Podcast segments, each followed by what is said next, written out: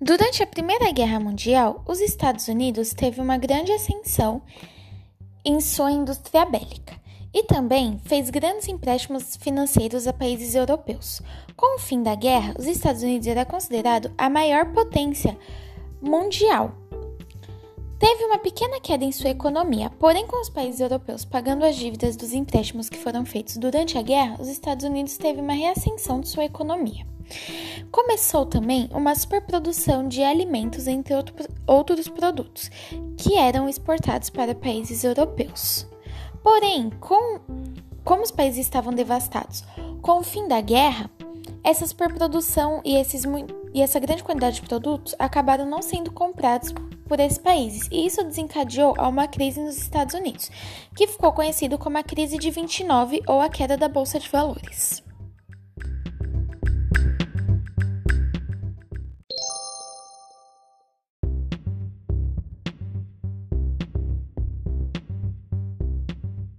Bolsa de Valores é um mercado organizado, onde se negociam ações de sociedades de capital aberto e outros valores imobiliários.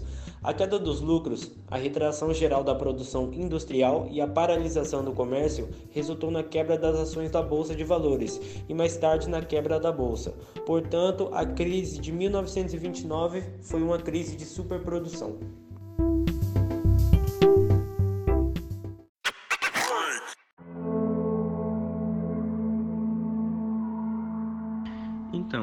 Crise de 1929, também conhecida como a Grande Depressão, foi uma forte recessão econômica que atingiu o capitalismo internacional no final da década de 1920.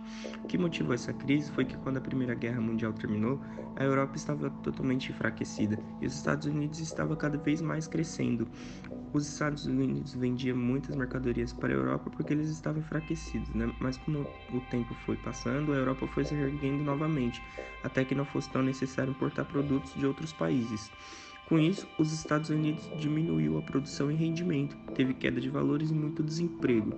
Essas consequências, esses fatores provocaram a queda dos lucros e a paralisação do comércio, ocasionando a queda das ações da bolsa de valores, quebrando em seguida. Em resumo, a crise de 1929 se deu graças à superprodução, que não estava preparada para a falta de procura e acabou com todas as mercadorias encalhadas.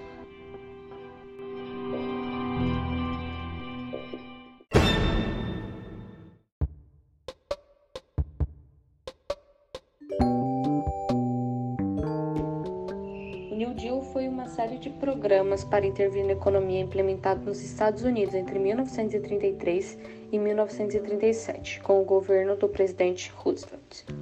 O objetivo era de recuperar e reformar a economia norte-americana e ajudar os prejudicados pela Grande Depressão. O que ele fez para recuperar a economia do país foi articular investimentos estatais e privados, reformas para adequar diversos fatores da economia e estimular o consumo, melhorando assim a economia do país.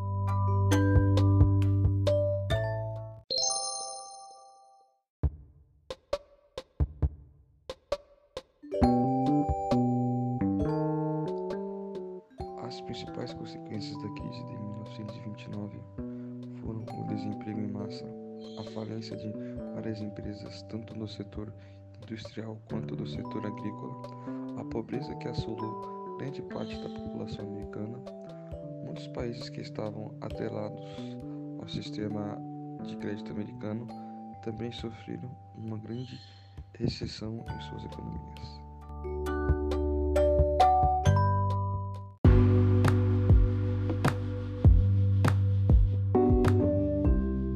Impactos no Brasil. Os impactos dessa crise acabaram alcançando o Brasil, que praticamente só exportava café. O país perdeu compradores e mergulhou junto na recessão.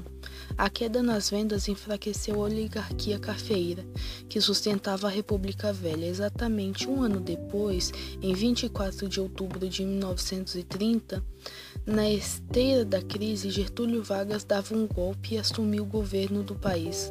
Para tentar segurar o preço do café, Vargas adotou uma medida radical: queimou milhões de sacas, reduzindo a oferta.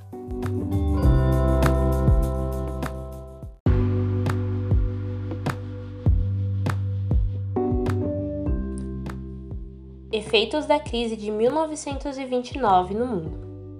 Como já sabemos, naquele período o mundo estava dividido entre países capitalistas que adotaram o capitalismo como modelo econômico e países socialistas que tinham adotado o socialismo e o comunismo e eram aliados à União Soviética.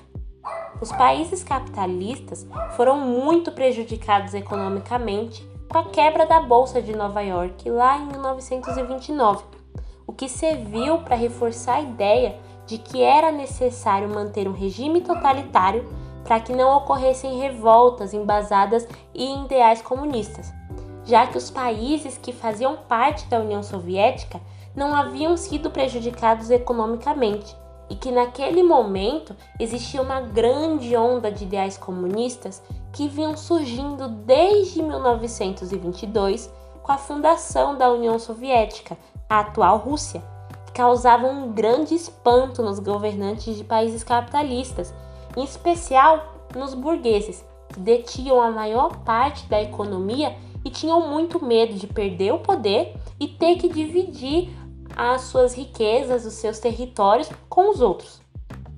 Vale ressaltar que o surgimento de regimes totalitários como o nazismo, o fascismo, dentre outros que vieram surgindo na Europa, tiveram início antes mesmo da crise de 1929. Esses regimes foram estabelecidos como uma maneira de lutar contra uma possível invasão comunista e também como consequência do período pós-guerra, pós-Primeira Guerra Mundial, na qual podemos citar a insatisfação alemã, que se viu totalmente prejudicada porque teve que pagar indenizações, ceder parte de seus territórios e ainda arcar com a crise econômica que ela tinha internamente naquele momento. Então a crise de 1929 reforçou, ressaltou essa ideia de um regime mais autoritário como meio de defesa e fuga naquele momento. Porém, também tiveram países que adotaram um regime totalitário, um regime mais ditatorial, depois da quebra da bolsa, o que foi no caso o Brasil, como foi citado. Mas além desses pontos negativos, também podem ser citados é, as grandes empresas que sofreram quebra e falência, grandes empresários que não aguentaram essa grande depressão que ocorreu e se suicidaram, dentre outros pontos que foram um dos motivos, direto ou indiretamente, para que ocorresse a eclosão da Segunda Guerra Mundial.